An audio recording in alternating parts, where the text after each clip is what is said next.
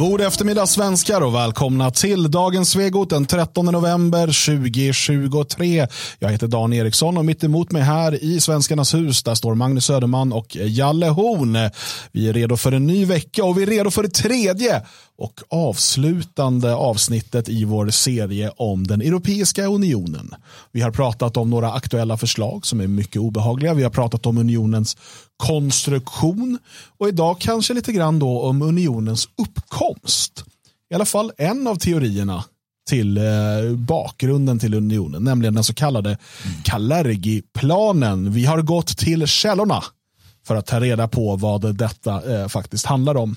Men innan vi går in på det så vill jag påminna om att eh, vi om mindre än två veckor firar att det fria Sverige fyller sex år och det gör vi här i Svenskarnas hus. Det finns fortfarande platser kvar. Du kan gå in på detfriasverige.se och klicka på den stora bannern högst upp så kommer du direkt till anmälningssidan.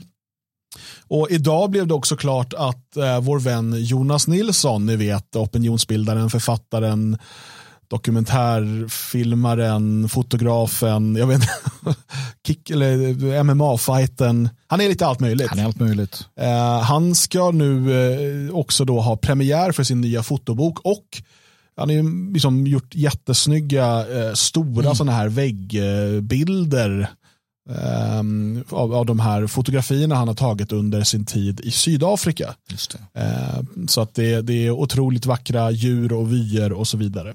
Och de här kommer han ha vernissage för och uh, dessutom då premiär för den här fotoboken här i Svenskarnas hus på det fria Sverige sexårsfest. Så att, låt oss konstatera att sexårsfesten kommer alltså innehålla fotografi, litteratur, teater, musik, ceremonier, mat, dryck och så vidare. Det är, alltså, det är verkligen en fulländad eh, kulturafton. va? Så är det. Så är det. Slutet på eh, ett fantastiskt år blir det också. Sista, liksom, sista, sista stora eh, tilldragelsen här i huset. så det är ju i sig det man liksom någonstans här, ja men man gör bokslutet. Så att, jag ser fram emot det och eh, ser fram emot min, eh, mitt, jag ska ju verkligen gå utanför min comfort zone, är det tänkt den här gången. Uh, med sådana jävla känguruhopp så att det... Ja, det är långt utanför många comfort zones, uh, även för publiken tror jag. Ja, de, kom, de kommer tycka det här är väldigt uh, knepigt.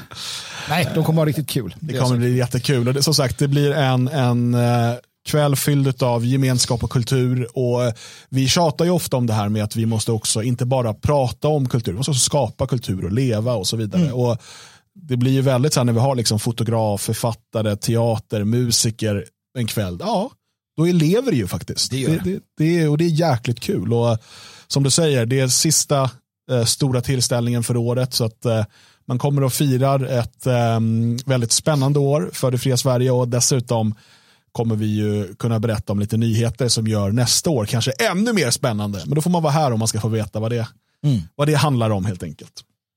Eh, så att eh, in och boka din plats nu omgående. Jag tror det är sista bokningsdag på fredag om inte platsen inte tar slut. För därefter måste vi beställa ofantliga mängder mat. Så är det. det ska stor buffé och det ska vara efterrätt och det ska vara, det är massa saker liksom. Det Härligt. måste ordnas i tid. Mm. Så in och, in och boka era platser. Mm. EU mm. ska vi prata om. Mm. eh, och framförallt då eh, till en början här om den så kallade Kalergi-planen. Uh, är det här någonting du har kommit i kontakt med, Jalle? Du som inte har rört dig så mycket i våra liksom, nationella rörelsen-kretsar. Som alla andra har jag hört mycket om det. Ja. Men uh, jag har, jag har egentligen inte brytt mig särskilt mycket om det heller. Och det jag antar att det, det gäller de flesta. De läser lite om det och, och så laddas det väldigt mycket. Men uh, jag vet inte om det är så betydelsefullt. Nej, vad ser jag. Magnus, du mm. har stött på denna oh, ja. Kalergiplan oh, ja, det har jag gjort. Det har jag gjort. Jag har ju också varit en varm inte anhängare av den, det, är fel ord. Ja, jag har, I sådana fall har du mycket att förklara. Ja, mycket att förklara. Nej, jag har varit en, en, eh, jag har använt den i mitt arbete för att förklara liksom, problemen som finns och vad som väntar oss och så vidare. Jag har eh, citerat ur eh, Praktisk idealism, hans ena bok. Jag har citerat ur Pan-Europa. Jag har i tal tagit upp Kalergiplanen. Jag har Um, jag har eh, på alla sätt och vis hänvisat till, till greve Kudenhoff eh, Kalergi angående vad som händer och sker. Och uh, ja, det är lite snopet. så här när jag uh, istället för att bara läsa vad andra säger och citat som andra har plockat ur tittar i kontexten vad som faktiskt står i, i papperna. Det är en annan bild helt enkelt som uh, träder fram. Mm. Mm. Så är det. Men, men uh, det är ju, um, man, jag skrev en artikel på um, daneriksson.com angående det här med, med uh, liksom propaganda och hur man kanske som politisk rörelse behöver förenkla saker och till och med kanske inte nyansera saker så mycket. Det här är ju vi dåliga på. Vi försöker liksom ja, ta saker och, och, sådär. Så att det är också rimligt att om du får ett citat serverat till dig, mm. förklarat att utav människor som du litar på, förklarat att ja, men det är det här det innebär, det här och det här, det kommer i, så här, som då Kalergi-planen till exempel. Mm. Ska kolla på det citatet som kanske är kända snart. Um, att du då litar på det och att du liksom för det vidare, det är ganska naturligt. Man kan inte eh, tänka sig att alla människor som hör ett sånt citat sen ska gå och liksom läsa originaltexterna, framförallt inte om de är på ett svårtillgängligt språk för många, tyska mm. till exempel, mm. då, som i det här fallet. Um, men jag har ju, hade ju heller aldrig läst de här böckerna som jag däremot har liksom fört vidare citat ifrån. Mm.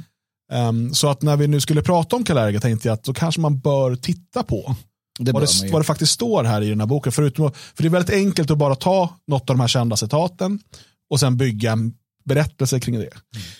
Men, men och då tar vi den här boken, du pratar praktisk idealism som är en sammanställning av flera texter, bland annat den här Adel. Då, mm. eh, där, eh, och, och, så läser man hela den på originalspråk och märker att det finns en helt annan kontext här än vad jag har fått till mig när jag har läst artiklar som har berättat om Kalergi-planen. Alltså, mm.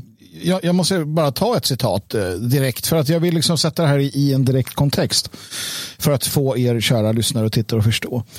Uh, ur uh, boken Pan Europa 1922 Uh, ska vi se, tror jag det är uh, sidan 112 står det så här. Och det här har jag läst. Och då står det så här. Dagens raser och kast ska falla offer åt den tilltagande övervinningen av rum, tid och fördom. Den eurasiska negroida framtidsrasen till det yttre lik den gammal egyptiska ska ersätta folkens mångfald med personlighetens mångfald. Punkt.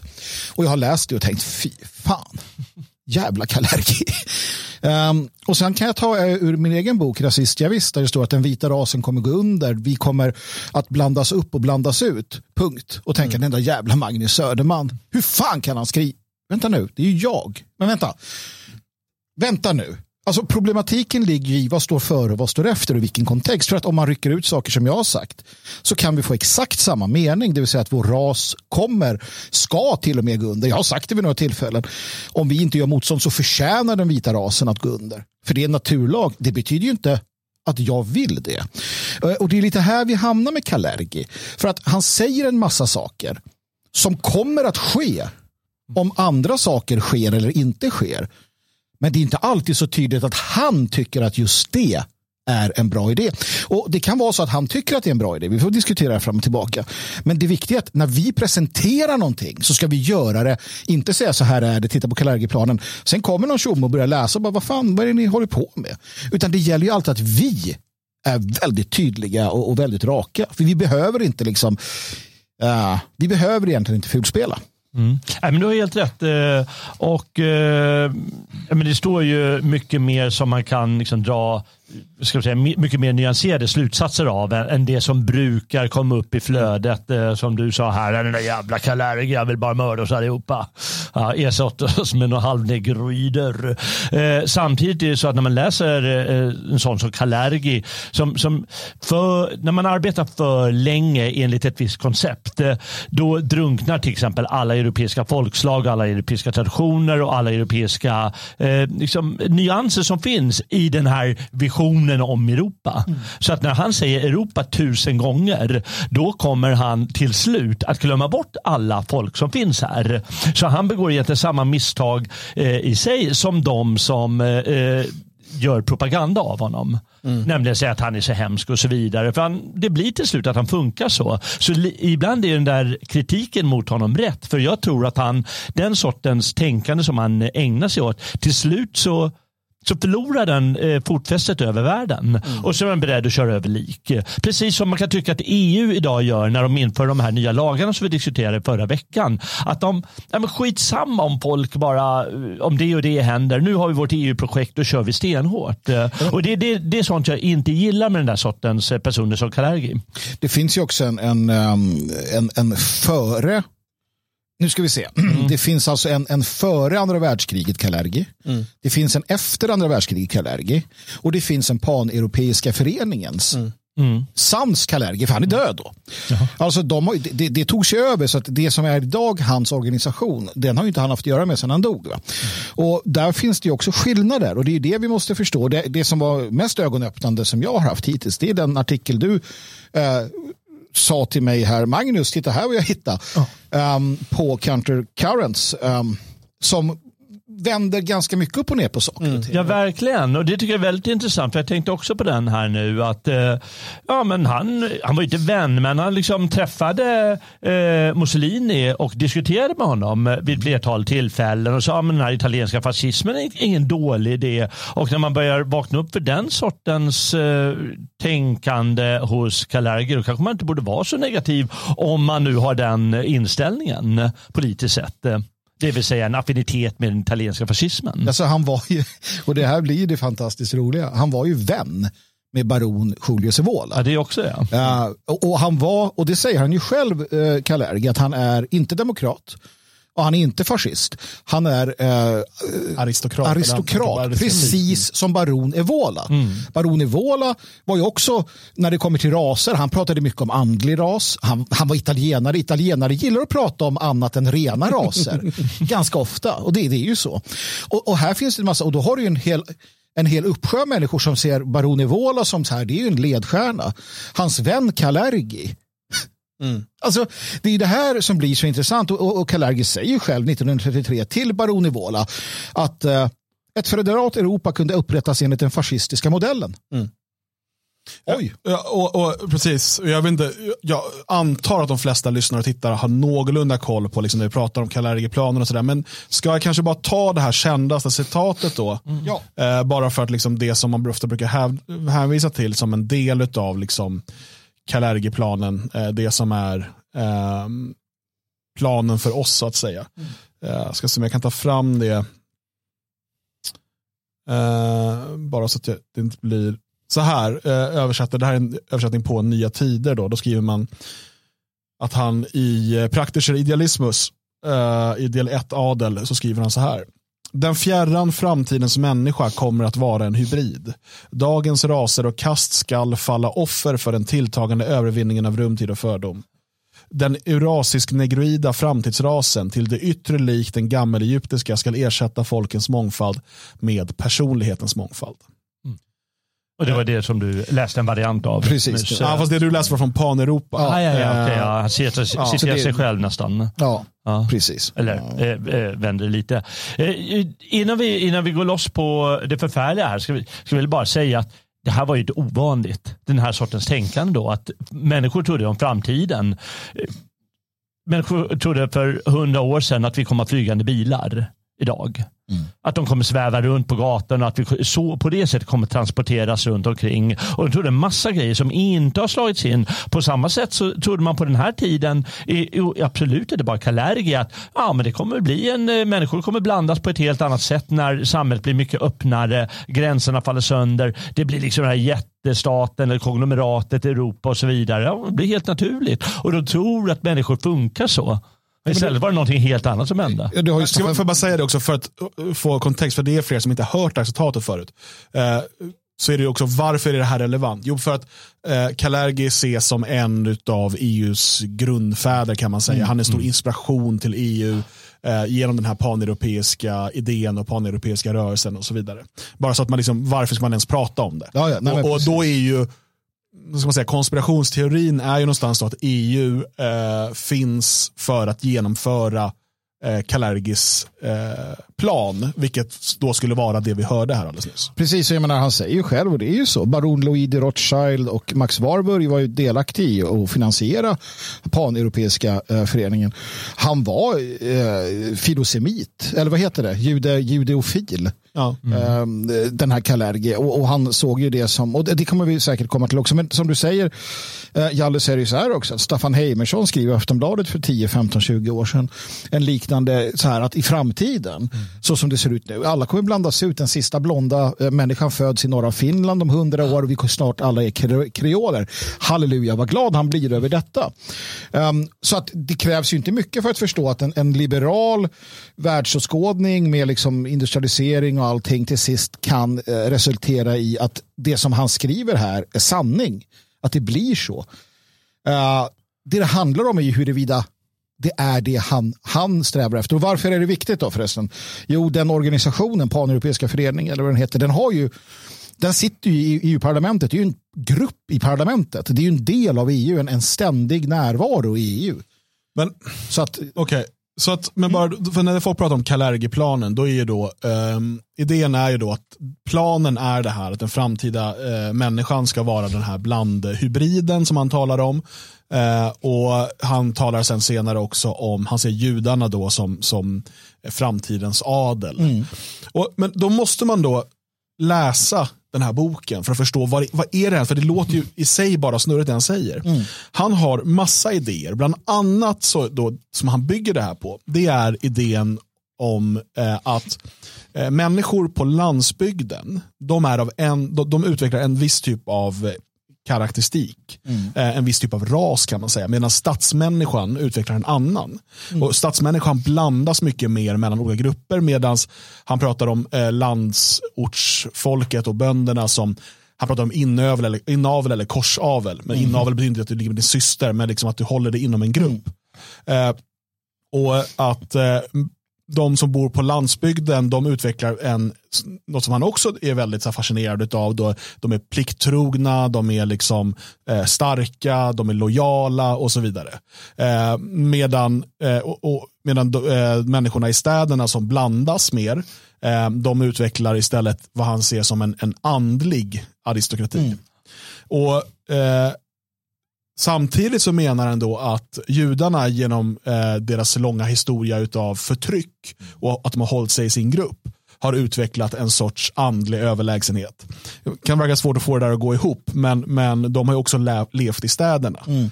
Eh, och i, liksom, i, i getton och, och, så vidare. De har inte varit jordbrukare i någon större ut, ut eh, eh ja. Så att det är det han skriver om. Och sen skriver han om hur han tror att framtiden kommer bli. För han ser en allt tilltagande urbanisering och att allt fler människor bor i städerna. Och därmed kommer människor att blandas i högre utsträckning.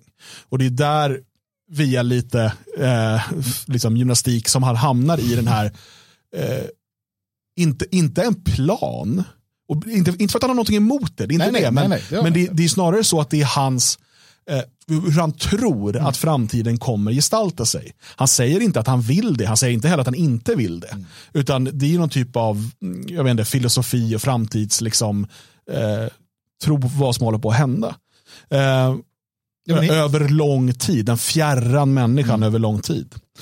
Eh, så att man, när, man ska, när man läser det, det där kända citatet så måste man ju ha med sig liksom, hela den här eh, praktischer idealismus, är, jag tycker den är ganska snurrig, men den ska ju vara någon typ av filosofi. Och eh, Han eh, pratar om liksom aristokrati, han pratar om idealism, han pratar om eh, de här olika sakerna och behovet av en andlig aristokrati.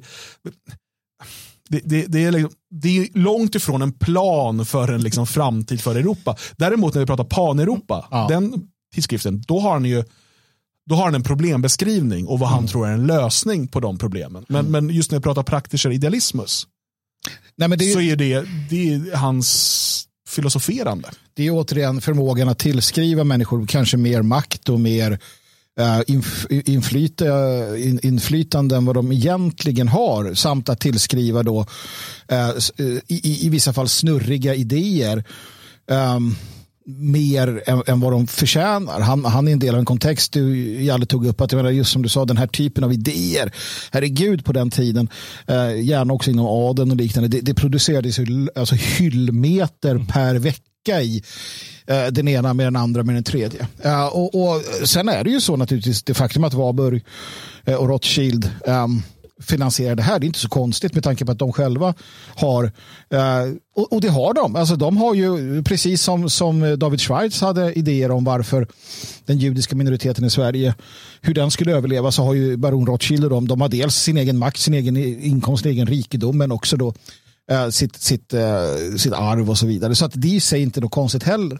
Lika lite som det var konstigt att, att Irgun eh, sökte allianser med Hitler-Tyskland alltså den judiska terrorgruppen eh, i Israel, eller då som inte var Israel, eller jo det var Israel, jag vet inte. Nej, men, så att man måste se det på det sättet. Och, och för min del handlar det egentligen framförallt om att vi ska inte stå Uh, vi ska inte stå och, och använda uh, saker som inte är liksom, just det här med Kalergiplanen och så vidare. Ja, men får jag bara läsa från Praktisk idealismus, just det kapitlet där det här kända citatet kommer, jag har gjort en snabb översättning här, mm. uh, men den, den, är ganska, den är ganska bra. Uh, han pratar då om den här uh, människan på uh, landsbygden och i staden, rustikalmänniskan och urbanmänniskan. Mm. Uh, eller rustikal, det blir något som rustikmänniskan. Och så säger han så här. I båda fallen är förfäderna släkt med varandra inom blodspann och är därför vanligtvis fysiskt, mentalt och andligt lika. Som ett resultat ärver de sina gemensamma drag, viljemässiga tendenser och passioner, fördomar och hämningar till sina barn och ättlingar i högre grad. De egenskaper som är resultatet av denna inavel är Lojalitet, fromhet, familjekänsla, kastanda, ståndaktighet, envishet, energi, inskränkthet, fördomars makt, brist på objektivitet och inskränkt horisont. Här är en generation inte en variation av den föregående utan helt enkelt en upprepning av den. Bevarandet tar platsen före utveckling. I storstaden möts folk, raser och klasser. Som regel är stadsinvånaren en blandning av de mest skilda sociala och nationella element. I honom finns de motsatta karaktärsdragen och egenskaperna. Fördomar, hämningar, viljetendenser och världsåskådningar från hans föräldrar. Eller eh, förstärker eller, åtminstone, eller åtminstone försvagar varandra. Resultatet är att halvblod ofta uppvisar brist på karaktär, brist på hämningar, svag vilja, inkonsekvens, respektlöshet och illojalitet med objektivitet, mångsidighet, mental smidighet, frihet från fördomar och en vid horisont. Blandraser skiljer sig alltid från sina föräldrar och varje generation är en variation av den föregående. Antingen i betydelsen evolution eller degeneration. Det är inte så smickrande. Nej, han beskriver två olika människotyper här. Mm. Något som eh. jag vid flera tillfällen har sagt och vi har pratat om att mm. stadsmänniskan och, och, sen, är en sak. Sen har ni ett annat, en annan del av praktisk idealismus är ju de teknik. Mm. Och det här hänger ihop för att han menar att den teknologiska utvecklingen kommer leda till att människor flyttar mycket mer. De flyttar mycket mer in i städerna, de kommer blandas upp mycket mer. Och då kommer vi få den här framtidsmänniskan som han beskriver där. Det är han, vad han tror, det är hans spaning för framtiden. Mm. Och, och det finns massa saker jag tycker att liksom Kalergi, att han är ganska motbjudande i vissa idéer. Men jag, efter att ha läst det här så tycker jag att liksom idén om att det skulle vara en plan det är snarare då Kalergi-spaningen. Ja, ja. Precis, och det är ja. där jag tycker man någonstans hamnar. Och Det gäller ju andra. Alltså orsaken till att Kalergi är på tapeten för oss eller inom vår, inom vår sfär, det är för att han hade rätt. Men bara för att han hade rätt betyder det inte att, att eh, det var den planen. För att återigen, en annan del av hans plan, Pan-Europa, den gick ju ut på eh, i sådana fall då, den gick ut på att skapa ett stenhårt och starkt Europa som kunde både defensivt och offensivt slå tillbaka mot amerikanisering, eh, Ryssland, Kina. Mm. Alltså han, det här att underställa sig, alltså absolut nej, men, nej, inte. Han var ju det här, och det här är superviktigt, för nu kommer vi in på någonting annat här. Uh, när, när han då skriver Pan-Europa, hans paneuropeiska idé, som han då också uh, har flörtat med Mussolini och Evola och så vidare och med fascism. Uh, varför uppstår den här idén? Eller varför är han så, liksom, så besjälad av den här idén om mm. Pan-Europa? Ja, vi kan väl bara konstatera att han knappast var ensam om det. Det fanns ju många liknande idéer, framförallt under mellankrigstiden. Europa hade just gått igenom eh, liksom, det, det dittills värsta eh, kriget med liksom, köttkvarnar där mm. människor hade ihjäl varandra. Vi har liksom hundratals, om inte tusentals år liksom, av att eh, europeer har ihjäl varandra. Frankrike och Tyskland verkar aldrig kunna komma överens. Eh, det som alla de här som förespråkar olika typer av europeisk enighet verkar ha gemensamt, det är att Tyskland måste hållas på mattan. Det verkar vara så genomgående vilka eh, man än tittar på. Men det fanns ju flera sådana här samtida idéer. Mm.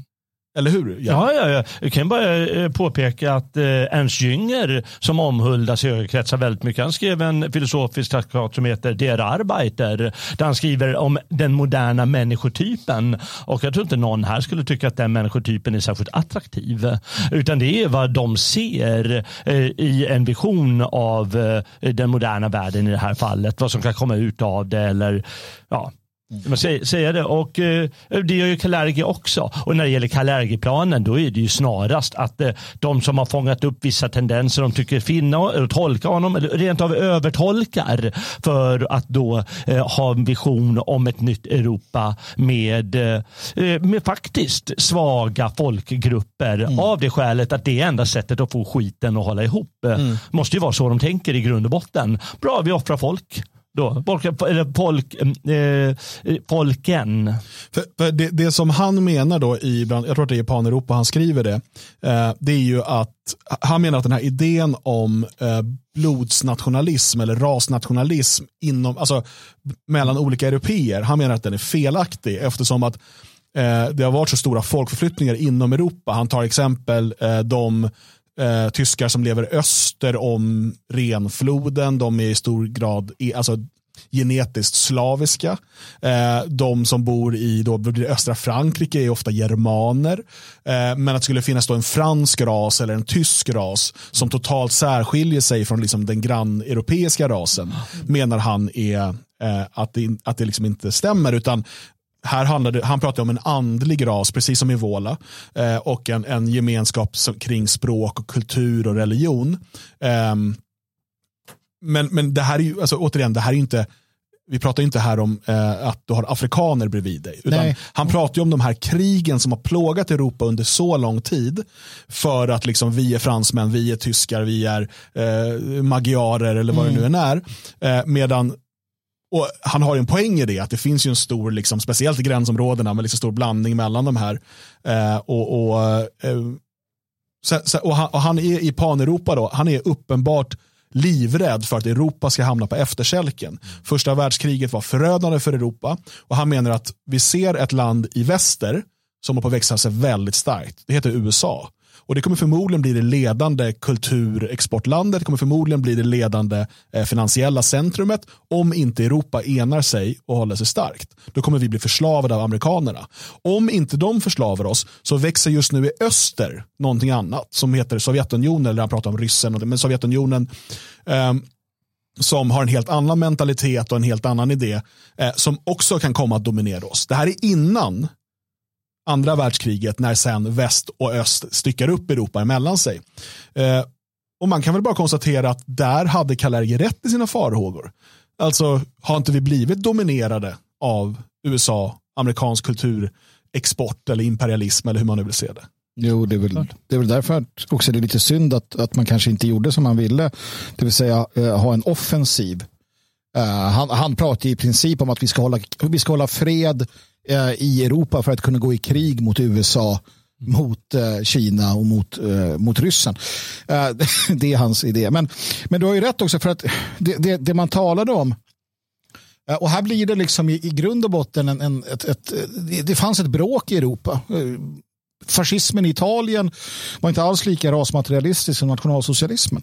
Um, så enkelt är det. Sydeuropeer har aldrig varit lika ras, eh, lika noggranna med det här med ras som, som nordeuropeer.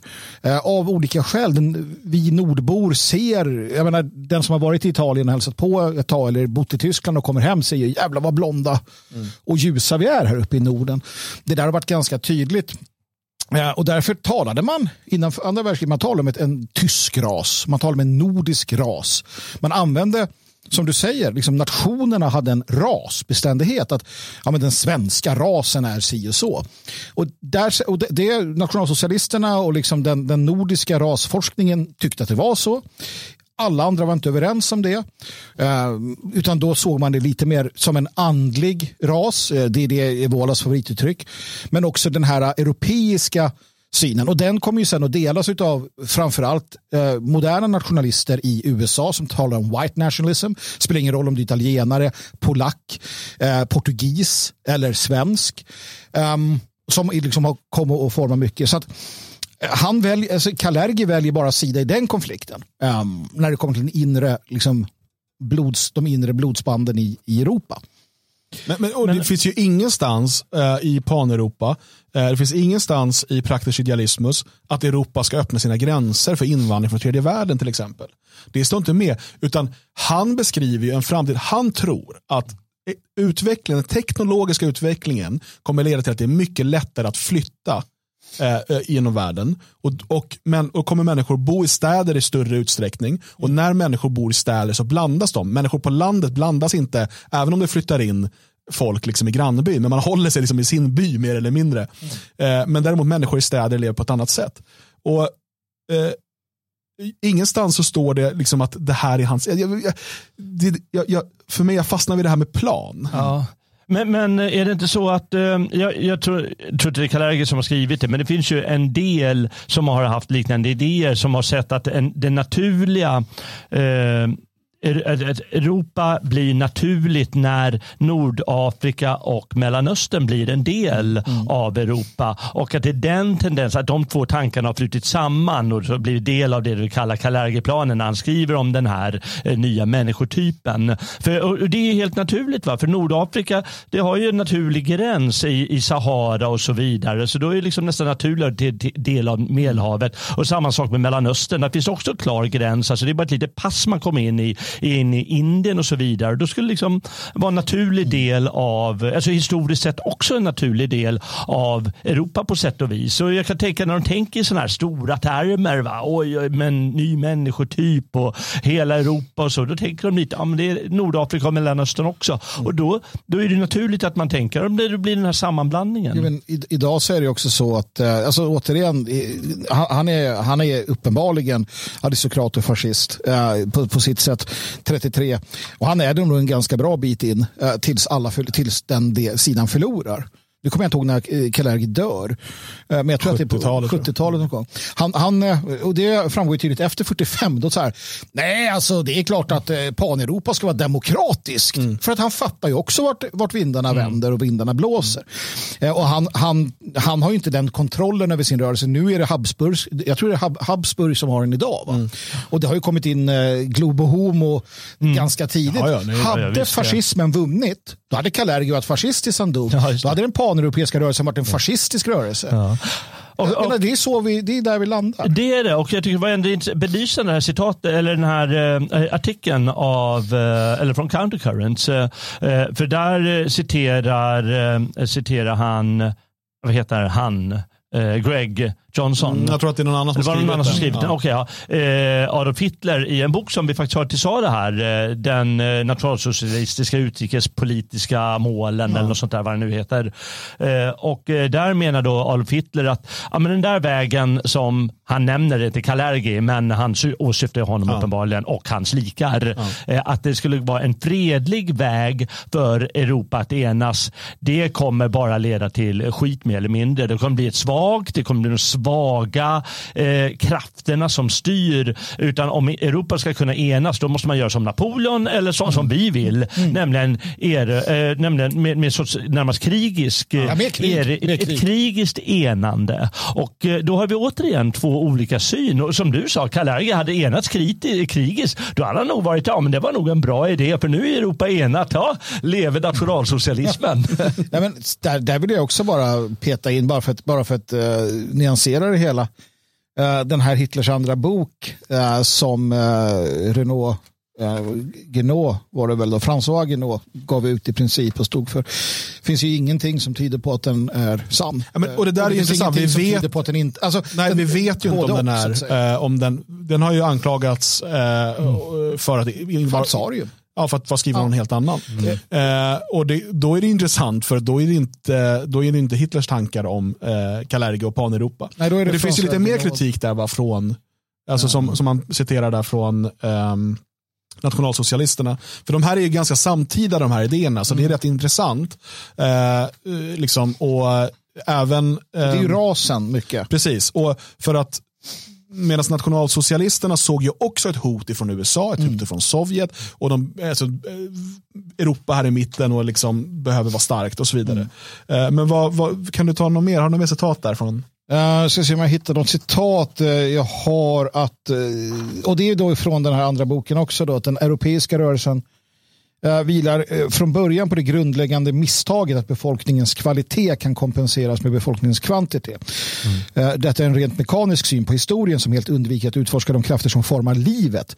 Istället ser den numeriska majoriteten inte bara som de kreativa källorna till mänsklig kultur utan också som de historiebärande faktorerna. Och det här är intressant för att fascismen är i allt väsentligt en mycket, mycket mer mekanisk Mm. Um, så om man, ställer, om man står ställer den här uh, paneuropeiska rörelsen i samma uh, fack som då eh, faktiskt Baroni Vola, men också framförallt Mussolini, så är det en mycket, mycket, mycket, mycket mer eh, realpolitisk mekanisk rörelse än nationalsocialismen som stod och balanserade mellan Strasser och Goebbels å ena sidan och sen då den eh, agrara sidan eh, som sedermera vann. Så att det blev en bonderörelse, en folkrörelse. Det var inte alls säkert att det skulle bli så. Utifrån det kontexten så är det här väldigt intressant. Uh, men jag måste bara säga några ord om François Guinot som är den som då skulle ha, som är den som har pushat den här boken. Han var arabnationalist, alltså han var nazist. Men han blev också väldigt, han var, det var han som var bästa kompis med stormuftin och så här.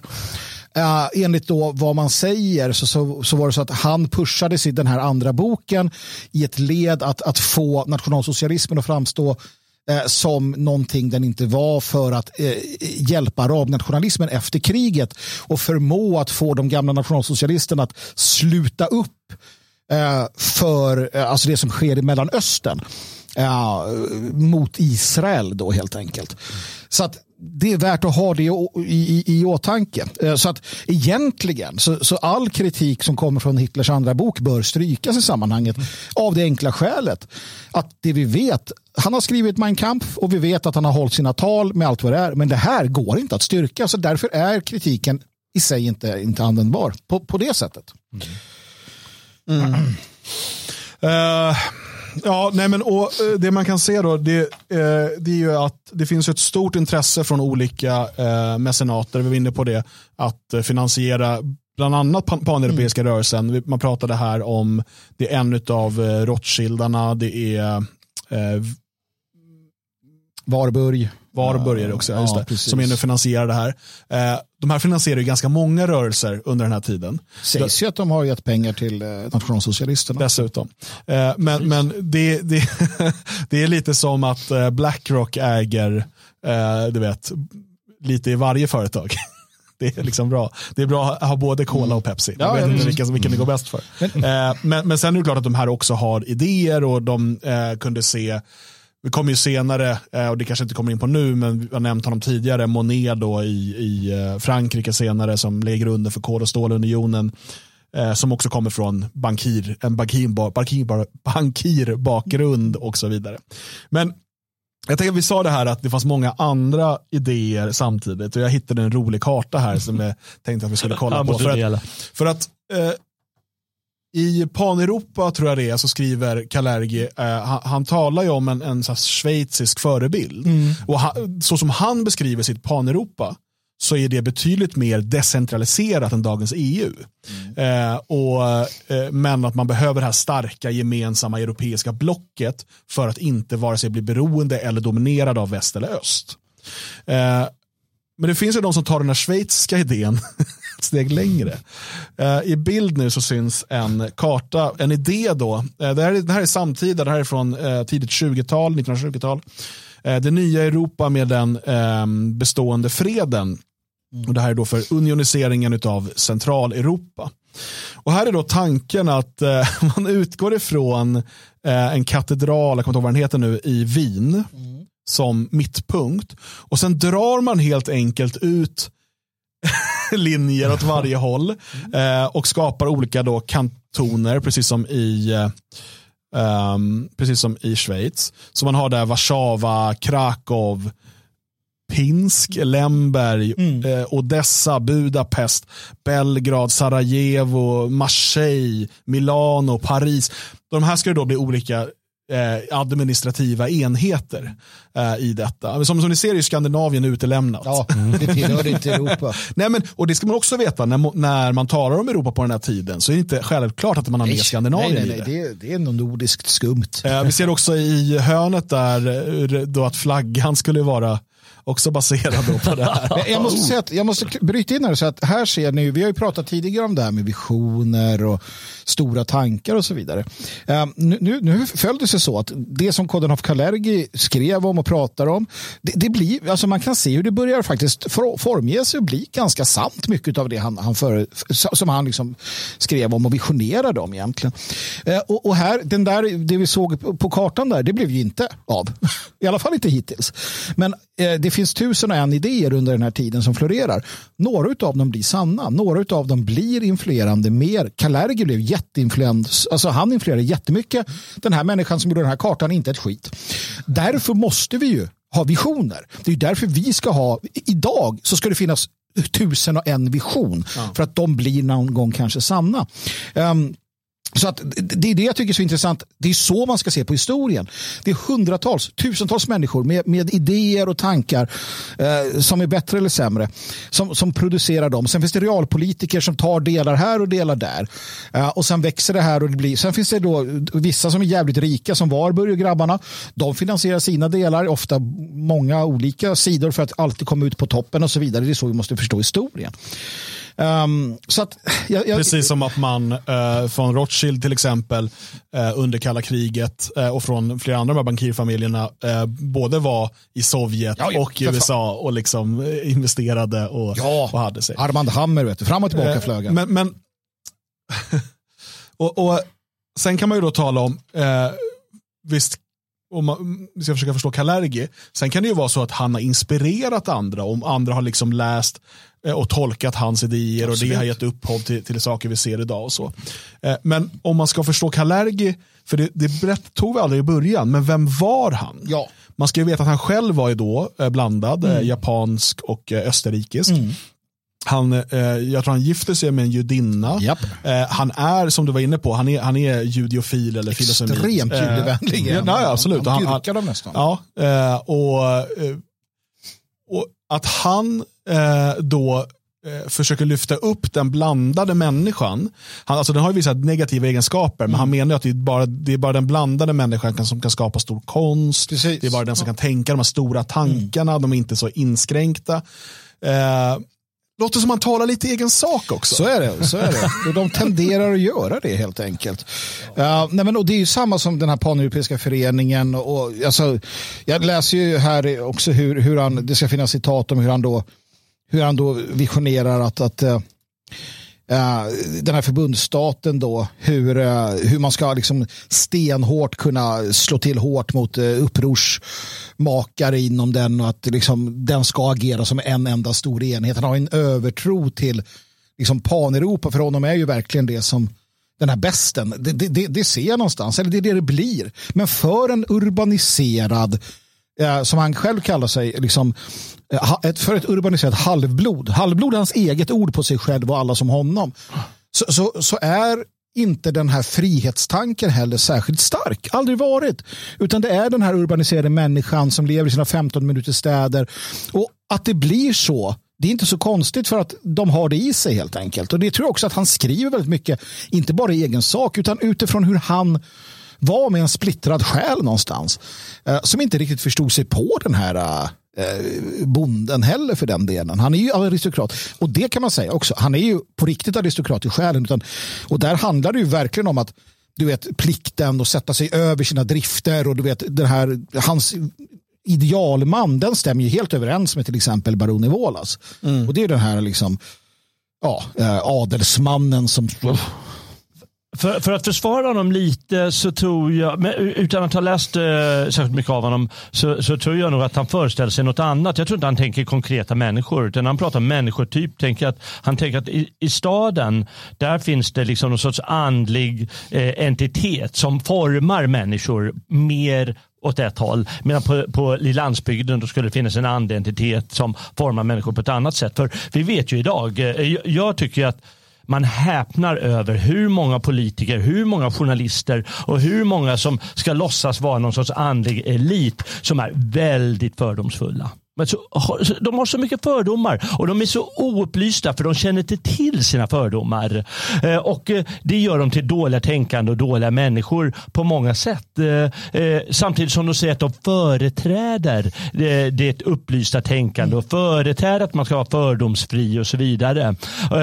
Men däremot tror jag att han har rätt, eh, Kalerga, om man tänker som jag tänker att i staden där finns det en grogrund för eh, mer fördomsfrihet. Eh, alltså en sorts tänkande som, som klarar av att tänka mer än man klarar av på landet. Bara för att det är liksom olika sorters världar. Eh, nämligen att eh, ja, men se världen att även den här världen i staden, den, menar, den har sin skönhet fast man tycker att det kan vara fult. Eller rent av sån här vidrig typ som Le Corbusier kanske han tycker väl någonstans att det här är skönt, mm. att det är vackert. Eh, och det tror jag på, på grund av att det, just den här andliga varat finns i staden mer. Mm. Så har det nog alltid varit. Och antagligen högre intelligens också. Vi ska inte sticka under stolen med sånt. Att det, det är ofta så att eh, det är klart, det är många, många, många fler människor och då gallras det ut. Till, till slut så är det en bättre konstnär eller bättre ja, tänkare. Du värdesätter ju andra egenskaper på du, landsbygden. Precis, mm. de, de värdesätts och det är inte alltid det hänger på individerna utan det är bara liksom det här myllret som finns. Men det, det kräver alltså en, en, en andlig odling och stora tankar kräva utan tvekan uh, antingen uh, liksom om jag tittar utifrån mig själv som ändå lever väldigt mycket i tankarnas värld. Mm. Att, eh, jag pratade med, med Dan om det här på lunchen, att, att sitta själv i ett hus på landet med allt vad det innebär som ska fixas och donas eh, och lagas och putsas så tänker jag inte särskilt avancerade tankar när dagen till sist är slut. Bor jag i en lägenhet i stan med närhet till allting eller hade jag bott här och haft liksom hemhjälp och det, då hade jag kunnat ägna timmar åt att tänka, fundera, läsa etc. etc. Så det är klart att med en hyreslägenhet eller något liknande i storstaden där jag har nära till kaféerna, jag kan sitta och ha stimulerande samtal med vänner som också har mycket tid över. Det är ju så människan har gått från eh, det, det, det liksom klass klassiska, vi har jobbat och svettats, sovit och, och legat till att kunna ha lite mer tid, lite mer tid, lite mer funderingar. Vi har kunnat odla, då kunde vi och så vidare.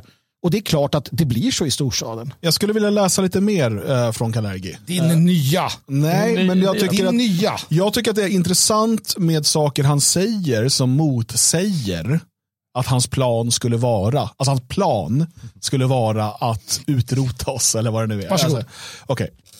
I eh, Pan-Europa då, hans vision för, eh, för eh, Europa, hans problemformulering och eh, idé då hur det, det här ska lösas. Eh, kapitel 10, den nationella frågan. Mm. Eh, jävlar. Då skriver han, jag har två stycken här som jag vill läsa. Eh, länken, just det, för vi pratade om de här olika människotyperna. Han menar ju då att med inavel, eh, alternativt korsavel. Han menar ju att i Europa har man korsavlat väldigt mycket då mellan och därför finns inte de här rena, de här rena raserna. Däremot så har inavel framförallt pågått på de brittiska öarna. Han ser, och de har då utvecklat en speciell karaktäristik, något, en som han ser upp väldigt mycket till, nämligen gentlemannen. Så här skriver han. Länken mellan Paneuropa och Panamerika skulle vara England. Som en stormakt på båda kontinenterna skulle det inte tillhöra någon av dem utan, vara motståndare, utan att vara motståndare till den andra. Historiskt knuten till Europa, nationellt till Nordamerika är det kallat att på båda halvkloten verka för världsfreden, för demokratins principer som de har fött och för framtiden för den vita rasen vars föregångare redan nu finns i Asien, Afrika och Australien. Eller föregångare, de som går före. Mm. Um, den, för den vita rasen. Hopp. Framtiden för den vita rasen. Han är oroad för framtiden för den vita rasen. Mm. Så vi måste enas. Mm. Uh, så skriver han, om däremot Europas folk inte kan enas måste denna olycksaliga kontinent bli centrum för internationella intriger och skådeplats för internationella krig. De stora världsmakterna kommer att kämpa mot varandra om arvet av våra rika kolonier i Asien och Afrika och om inflytandet i Central och Västeuropa. Så kommer Europas ruin också att inte bringa någon välsignelse till dess grannar och arvingar utan bara krig och hat. Han är uppenbart orolig. Som jag säger, han är orolig för att Europa kommer förgöra sig själv genom att inte enas. Mm. Den vita rasens framtid är hotad. Men det är det han, han, han, hade ju uppenbart rätt också. Han hade uppenbart menar, rätt. Det blev världskrig och kalla kriget. Det är den här sortens eh, kamp om Europa. Det här, är, det här är lika, det blir lika knepigt som Hitlers andra bok där han liksom motsäger sig själv halva boken. Jag läste en artikel där han sa att framtidsmänniskan om nöd och tvungen skulle vara någon bastardiserad sak härskad över bland jud, av judar. Här är han orolig för den vita rasen. De här böckerna är väl också skrivna ungefär samtidigt. Ja. Ja. Europa kommer några år tidigare, va? 22 tror jag, medans mm. jag tror att Praktisk idealismus kommer 25. Och det här är någonting som jag, som också har skrivit uh, en del, jag vill bara hissa upp en flagga här. Uh, och det gör jag för Koden of Kalergi och jag gör det för Adolf Hitler. Jag gör det för alla som någonsin har skrivit en bok. Vi ändrar oss. ja, men det är det som är det jävliga. Du kan inte ta något jag skrev för 20 år sedan och säga att Magnus Söderman 20 år senare tyckte exakt likadant. Man kan inte göra det med Kalergi, man kan inte göra det med Hitler, Mussolini, man kan inte göra det med Bella Q, man kan inte göra det med någon jävel. För att problemet är att om du håller dig liksom tillräckligt länge aktiv så kommer du börja fundera om det du har liksom skrivit och sagt en gång i tiden. Uh, nu är de här skrivna ganska samtida, va? men i alla fall. Mm. Och Det är viktigt att förstå, tror jag, när man pratar om andra saker. Sen är tendenserna fortfarande vad de är. Vi har sett att han fick rätt i detta. Här verkade det inte som att det var hans plan. Nej, men, och, och de måste skilja för att praktisk idealismus är ju, då, det är ju filosofi och mm. där sitter han och pratar om olika människotyper och hur han ser, när han pratar om fjärran framtid, vi pratar möjligtvis då, om inte hundratals, åtminstone, om inte tusentals, så mm. åtminstone hundratals år in i mm. framtiden. Mm. Hur han ser mer, och han pratar om faran i den teknologiska utvecklingen och hur människor kommer att lättare, måste tänka att det här skrivs 1925 flygmaskinen har precis mm. liksom gjort inträde, mm. men det finns ju inte Ryanair direkt. Eh, det är inte så lätt att ta sig mellan kontinenterna. Men han ser att det kan bli så i framtiden. Och att eh, människor allt mer och mer kommer samlas i städerna och blandas och då kommer det här bli alltså, över liksom, hundratals eller tusentals år. Mm. Det, det sitter han och liksom spanar och filosoferar. Pan-Europa det är ju en, en, en uh, uppmaning till handling för Europas ledare. Mm.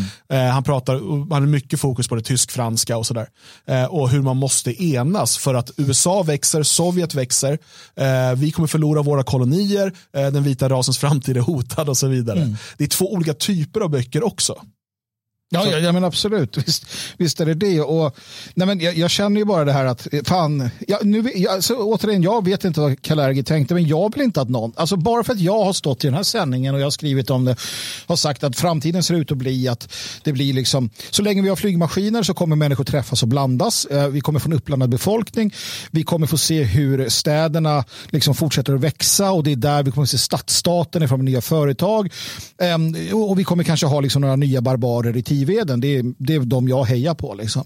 Men bara för att jag säger de här sakerna så betyder det inte att jag vill att någon jävel om 200 år ska säga att Magnus Söderman, han tyckte att det skulle bli stadsstater, att människan skulle blandas. För att jag har skrivit det någonstans, skärp er för fan. Alltså, jag får väl vara tydligare än så. Då. Nej, men det, här, det här är ju ytterst problematiskt. Så kanske någon tycker, att men vad, vad det? är bara någon gammal bok. Um, men, men det, är ju, det är ju så här Eh, som, för att du har, en du har en artikel som heter just Förintelsen av Europa eh, om greve Kalergis paneuropeiska vision och där står att han ville detta, han, han tänkte så, han ville så. Det är liksom skrivet av en, en, en del av den nationella oppositionen. Och vi ska kunna tåla att bli ehm, um, skärskådade. Det här är mitt, min grund, uh, grund, eh, liksom, grundsak. Om, om vi skriver att det här är så, då ska det fan vara sant. Då ska vi kunna backa upp detta också.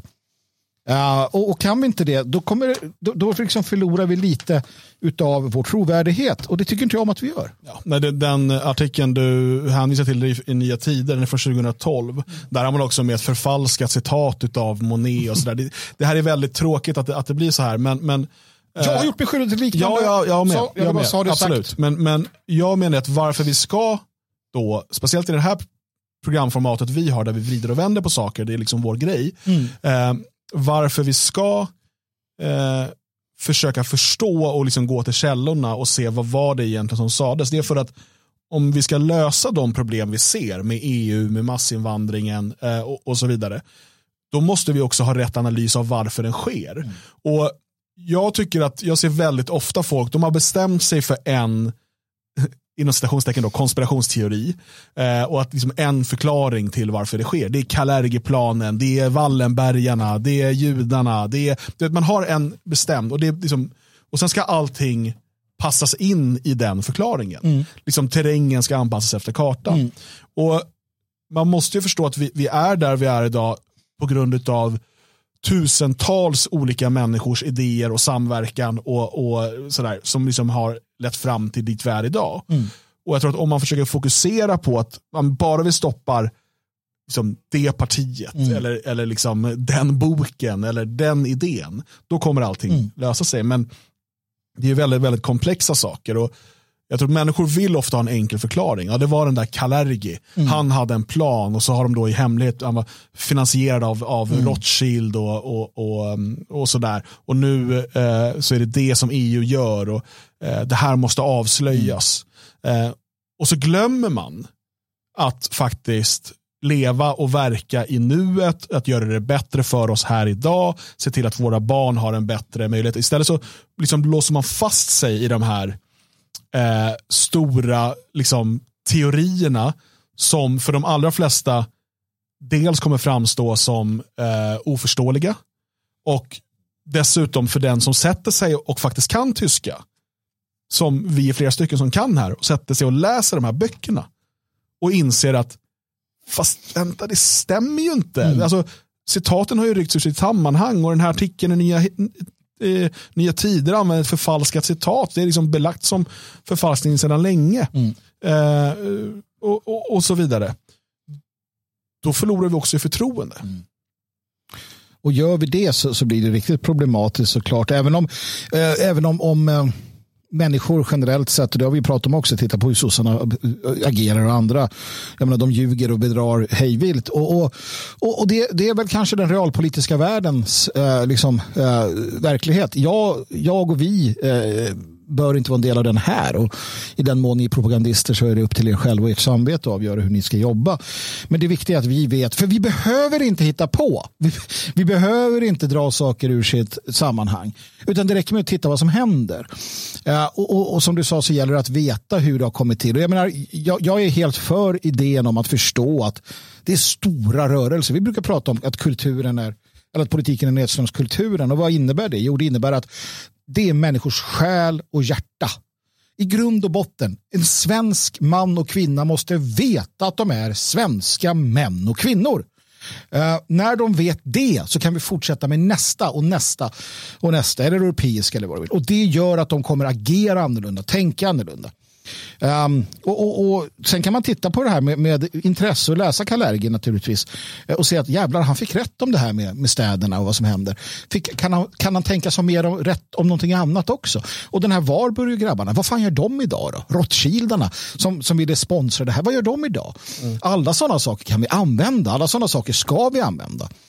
Men att peka ut att det här är planen eller det här är planen eller det här är planen eller det här är planen Nej, det tycker jag inte låter sig göras helt enkelt. Jag tycker att det blir, risken är att det blir, som du sa då, uh, en, en fastlåsning som är till, till, som inte är till gagn för oss. Mm. Uh, ja, nej, Eh, sen, sagt, det finns mycket med Kalergi, det finns eh, mycket att läsa. Jag såg ett fråga om Kalergi-priset. Eh, ett, det heter Europapriset, kallas Kalergi-priset av människor som tror på Kalergi-planen. Mm. Eh, det instiftas inte av honom. Eh, men Kalergi ses som en av förgrundsgestalterna till ja. EU. Vi försöker inte säga att han är en superbra människa eller så, utan man måste förstå eh, bilden av honom. Ehm, i, det finns en en artikel från 1929 eh, där, eh, för han hade ju en idé om att inlämna Nordafrika och så vidare. Mm. Men han skriver också, Uh, we must at all costs prevent the great numbers of black workers and soldiers immigrate to Europe. Mm. Han var alltså emot han var alltså emot massinvandring av svarta till Europa. Ja. Ja, I alla fall i den artikeln. I den artikeln ja. där och då just. Och han kanske ändrade sig sen. Alldeles oavsett så här är det kul att ha den här, den här ha den kunskapen. Ha kunskapen om hans, hans eh, liksom fascistiska och, och aristokratiska eh, ståndpunkter och använd dem i diskussionerna Använd dem i samtalen när du stöter på EU-vänner som säger, ja men Kalergi, jaha, ja ja, så ni menar att det grundar sig. För det finns ju också inom liksom, de här olika konspirationsvärldarna eh, där man säger då att, titta NATO, det var gamla nazister som blev liksom de första ledarna, EU är en nazistisk plan och så vidare. Ja herregud, nu fick ju de vatten på sin kvarn istället. För att det, det visade sig att Kalergi var liksom allt väsentligt fascist i början när han började tänka det här. Men det är ju lika dumt det också. Bara för att du går vidare från att ha varit general i Wehrmacht till att bli general i NATO så betyder det inte att NATO är nazistiskt. Jag menar, det är den typen av fördumning, den typen av sån här idé om att allting är planlagt på den mest grundläggande nivån. Och är det inte den ena så är det den andra. Är det inte judarna så är det nazisterna. Som när jag stötte på den människa som hävdade att det var, nu ska vi se, var det Hitler som kom på islam? Just det. det var så dumt så att jag, ja. Um, i boken eh, Cosmopolitan Outsiders från 2016 eh, så skriver eh, författaren Catherine Sorrells om eh, Kalergis mål för Afrika och förklarar hur han resonerar. Och då ska jag citera det på engelska. då. Så här skriver hon då. Och sen citerar hon honom. The principle of the right to self-determination, he argued, had to be violated given the, citat, fact of the inequality of human races, slutcitat. Furthermore, he was careful in his discussion of European settlement in Africa to make clear that no migration of black Africans to Europe should be allowed. Han, Så skriver hon om honom. Han vill alltså, det, det skulle vara förbjudet. För svarta att invandra till kan Europa. Ingen snälla säga åt Paneuropeiska föreningen idag och EU att snälla följ Kalergi. Det är där, de har ju missat detta. De ska ju följa hans plan. Efter 45 har vi en annan, det pratar vi om, det är en annan Kalergi efter 45. Det är en annan efter 45. Precis som hela världen verkar bli förändrad ja. efter 45. Um, var det då de satte igång CERN? Jag bara fan tro det. Nu, nu, nu, missade jag lite av det hela, men, men om jag bara drar... Men uttalar du gärna om det i alla fall. Ja, jag uttalar det ändå. alltså, bara säga, Micke Pettersson säger så här, men hur tänkte han sig för bruna Europa? Utan, men han har inte sagt att han vill det. det utan han, han inte... tror att det kommer bli så ja, i framtiden. Nej, det. Ja. Det, det, är alltså inte, jag tror också det. Det är det här som är problemet när du kallar det för planen. För att det är inte så att han säger att han vill det. Nej. Utan han tror att det är den utvecklingen vi går emot. Mm. Eh, vad jag vill säga här det är att eh, hur man använder sådana här, åberopar sådana här, låt oss kalla auktoriteter i det här fallet. Eh, eh och du sa låt oss åberopa Kalergi för guds skull ja, så att vi slipper nog. den här invandringen. Ja. Men nu skulle massor med människor som står upp för det, det, det nya Europa, det, det, starka Europa, de skulle säga massor med invandring. För Kalergi sa ju ja, det ungefär. Det alltså de skulle åberopa samma kraft eller samma tanke. Och det, är så, det är så tyvärr det funkar. De gör precis bara som de känner för. Alltså, den sto, en av de stora en av de stora beröringspunkterna och vänskaperna mellan Kalergi och Mussolini var hatet mot vänstern. Mm. Alltså Kalergi hatade vänstern. Han hatade kommunismen. Han hatade hela den här sociala idén. Inte den sociala idén så sett möjligtvis, men socialismen. Han hatade det. Han var aristokrat. Ha, hade han hört dem idag Alltså utifrån den han var då, då hade han ju sagt skjut dem. Han hade ju, pacifist dock var han, men han hade nog sagt att de här måste skjutas. Ja, jag lämnar den där pacifismen nu. Ja, och vokismen, han pratade om gentlemannen. Ja, han var ut i högsta. fingerspetsarna mm. så var han en gentleman. Det var hans idé, vision, precis som så många andra under den här tiden. Um, liksom med hur man som adelsman, han var greve. Va? Uh, alltså föraktet mot den typen av, liksom, hade han sett Juncker full i parlamentet, mm. det hade ju varit återigen så här, duell. Nej, han var pacifist. Men alltså, man måste ju förstå det. Du kan inte bara ta det och sätta det liksom nu heller. Nej, han, eh, han hade säkert föraktat den människotyp som har, som har tagit plats i städerna idag. Det är jag övertygad om. Eh, för den här moderna den här moderna människotypen som finns nu för tiden. Eh, låt oss säga eh, de som jobbar med reklam eller journalistik eller, eller någonting i, i stan nu för tiden eller på bank eller någonting. Det är ju så långt ifrån, eller väldigt långt ifrån den här gentlemannen som du ja, pratar om och som man antagligen föreställer sig. Eller den här liksom, eh, propra, lite alltså, vi pratar om aristokrat ändå, så ja, men nu ska jag göra det här. Och liksom, jag följer det här mottot i livet och så går jag därefter. Mm. Och om det går till helvete, ja då, då får jag väl dö liksom, eller vad som helst. Så ja. som en som aristokrat gör. Mm. Så jag tror att han har föraktat det, det som ändå har blivit idag. Och sagt att ah, det var nog ett misslyckat projekt. Om det var det som kom ut av eh, det här Europa Ja. Då skulle han nog förakta det. Det är också intressant eh, för att det är en sån annan tid. Eh, jag citerade lite tidigare när du var borta i alla här från hans essä Afrika från 1929. Eh, idag pratar vi om liksom massinvandring från Afrika till Europa. Att vi liksom, och de, deras befolkning ökar så, så fort. Men en av farorna som han såg det var att Europa håller på att ta slut på plats. Vi europeer börjar bli så många så vi behöver expandera. han menar ju, och han, menar, han skriver då i Afrika här, i sen Afrika. Och det, jag har en engelsk översättning här, jag har inte originalspråket så jag får utgå ifrån att den stämmer. Africa could provide Europe with raw materials for its industry, nutrition for its population, land for its overpopulation, labor for its unemployed and markets for its products. Jag håller ju med om, jag har ju pratat om det här behovet Han av... menar ju att Europa ska expandera till Afrika. Ja, och han, det är också där han skriver, det får absolut inte ske någon invandring av svarta till Europa. Men vi ska dit Eh, för att vi behöver mer eh, Lebensraum. Han är ingen jävla etnopluralist han inte. Nej, alltså, här har vi det. Jag ska skriva en bok som heter Kalergi och jag. Ja, ingen svart invandring och så expanderar vi. Fram med gentlemannen. Jag skulle jättegärna vilja vara aristokrat. Jag ska, jag ska börja jobba efter hans... Liksom, så. Uh, han hade ju tyckt att okay. du klär dig som en well, this escalated liksom. quickly. ja. Nej. Här har vi det. Nej, men, eh, för, för, för att återgå till det jag sa eh, förut. att hur används kan? Det är det det handlar om. Och han används ju inom, han skulle säkert användas inom wokismen då. Och inom de som vill till varje pris utvidga EU så de, och du, därmed ha mycket invandring. Och de som vill liksom, köra över nationaliteterna och, och, regionerna och så vidare för att få igenom en massa skit. Va? Eh, de åberopar honom och jag tror att eh, det är för att han i grunden, som jag sa från början där, han sätter den här Europatanken, den ställs över allt mm. annat. Att eh, allt annat får gärna, det, det, får gärna vara som helst. Mm. Låt dem, vi inför chat control för vi ska fan ta med genomföra EU eh, 5,0 mm. eller 100,0. Det ska vi 100.0. Eh, och eh, jag tror att det är liksom sådana tendenser som styr hur man åberopar och eh, använder Kalergi. Sen så får du gärna skriva din bok, Sanningen om Kalergi Nej, också. Det är, också. det är bok två, del två av den. Som, men det är så det funkar. Så mycket, ja men det är ju det, som, som är så mycket annat så är det liksom Le Grand hyckleri. För att han, den här jävla eh, adelsgubben, tysken, Hohenzoll, nej det var han inte, han var något annat, som är chef i Paneuropa. De skiter väl i vad han sa. Mm. Om jag säger till honom, du hörru Habsburg, han säger så här, jaha. Om jag säger till Annika Strandhäll, det var så här, jaha. Det skiter väl jag i. De tänker inte ändra sig eller vara apologeter. De bara, ja, det skiter vi För att de har sin idé. De har sin vilja. Och då har de Kalergi och då använder de Kalergi. Men, men, vi kan ju bara säga så här då, eh, för att liksom avrunda det här.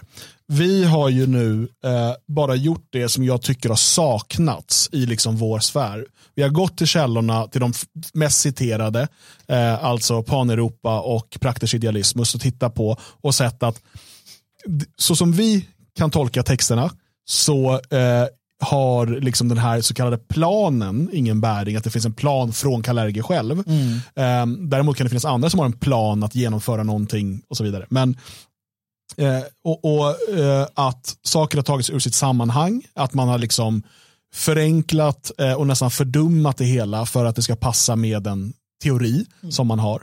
Eh, men det är inte så att det finns nog ganska gott om människor i världen, i den akademiska världen till exempel, som har studerat Kalergi mycket mer än vad vi har gjort. Det tror jag. Eh, vi har liksom lagt, vi har haft de senaste dagarna då mm. vi liksom har gått igenom eh, boken, eller böckerna och, och, läst lite från hans essäer och sådär.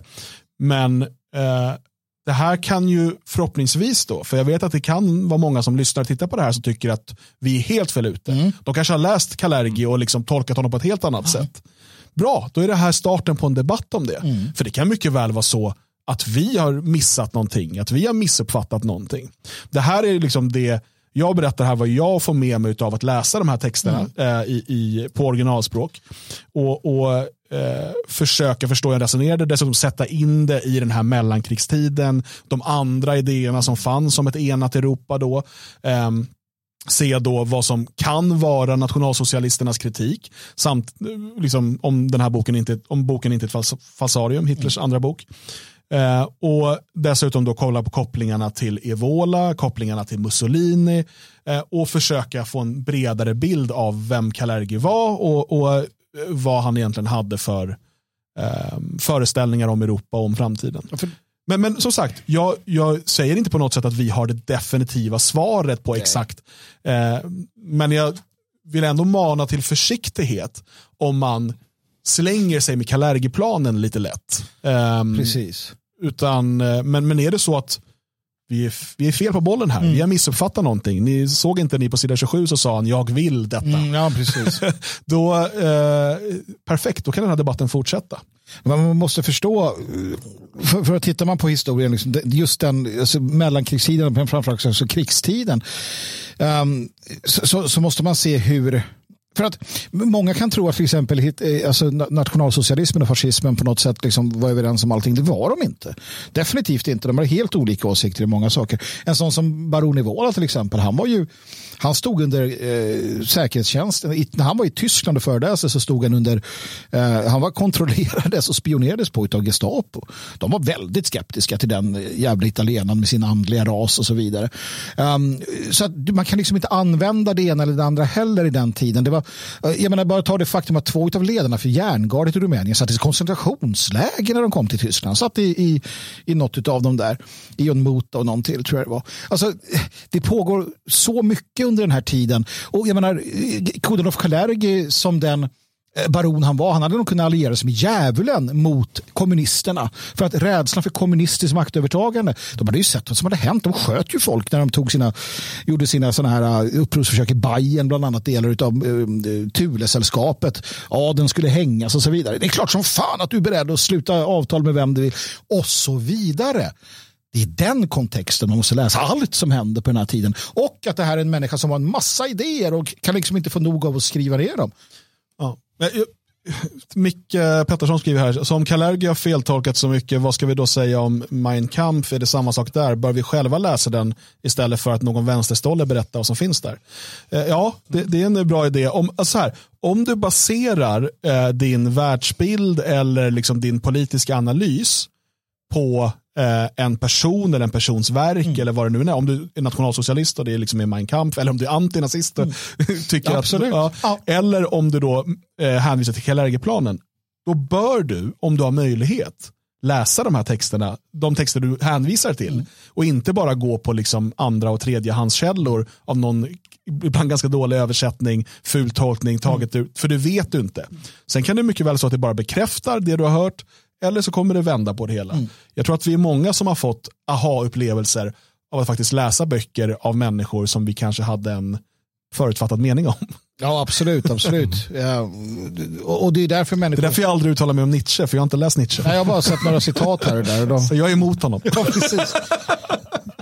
Nej, men, och, och, och så, alltså, det är inget fel heller. Alltså, citat är, är härliga att jobba med och det är kul att titta på dem. Men som sagt, man ska vara lite försiktig med man kan använda citat, men man ska inte hävda att personen som sa just den meningen menar exakt det jag sa.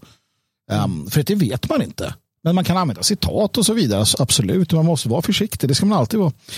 Uh, sen är det lite beroende på vem man är eller vad man, vad man har för uppgift såklart. Uh, sen är det ett problem att vi, att vi, uh, att vi är mer ärliga än, än, än våra motståndare. Ja. Jag skulle vilja se dem göra något liknande. Så här, ja, vi tittar ärligt på Mein Kampf. Eller Per Engdahl kommer de aldrig göra. Nej. Nu ska vi läsa eh, Magnus Södermans bok. Mm. Vad sa han egentligen? För i helvete säger jag. Han är inte så tokig. Nej, är han så sjuk? Ja, precis. Herregud, det var värre än vi trodde det här. Ah, ja. Hörrni, in och boka in er till eh, sexårsfesten inne på detfriasverige.se. Det ska bli kul att se er alla eh, och skaka hand med er och, och få chans att prata med er, umgås och så vidare den 25 november här i Svenskarnas hus. Detfriasverige.se, där finns länk till anmälningsformulär. Um, för vi måste avrunda här nu. Det gör vi rätt ja, Och ska vi därmed också avrunda vår EU-serie? Ja, men det får ja, vi göra. Jag är så trött på det här. Men vi kan säga då att på onsdag ja då kommer vi ha en, en gäst här. Just. Eh, en vän från Spanien. Ni kanske inte vet om det här, ni som lyssnar eller tittar, för att svensk media skriver inte om det. Mm.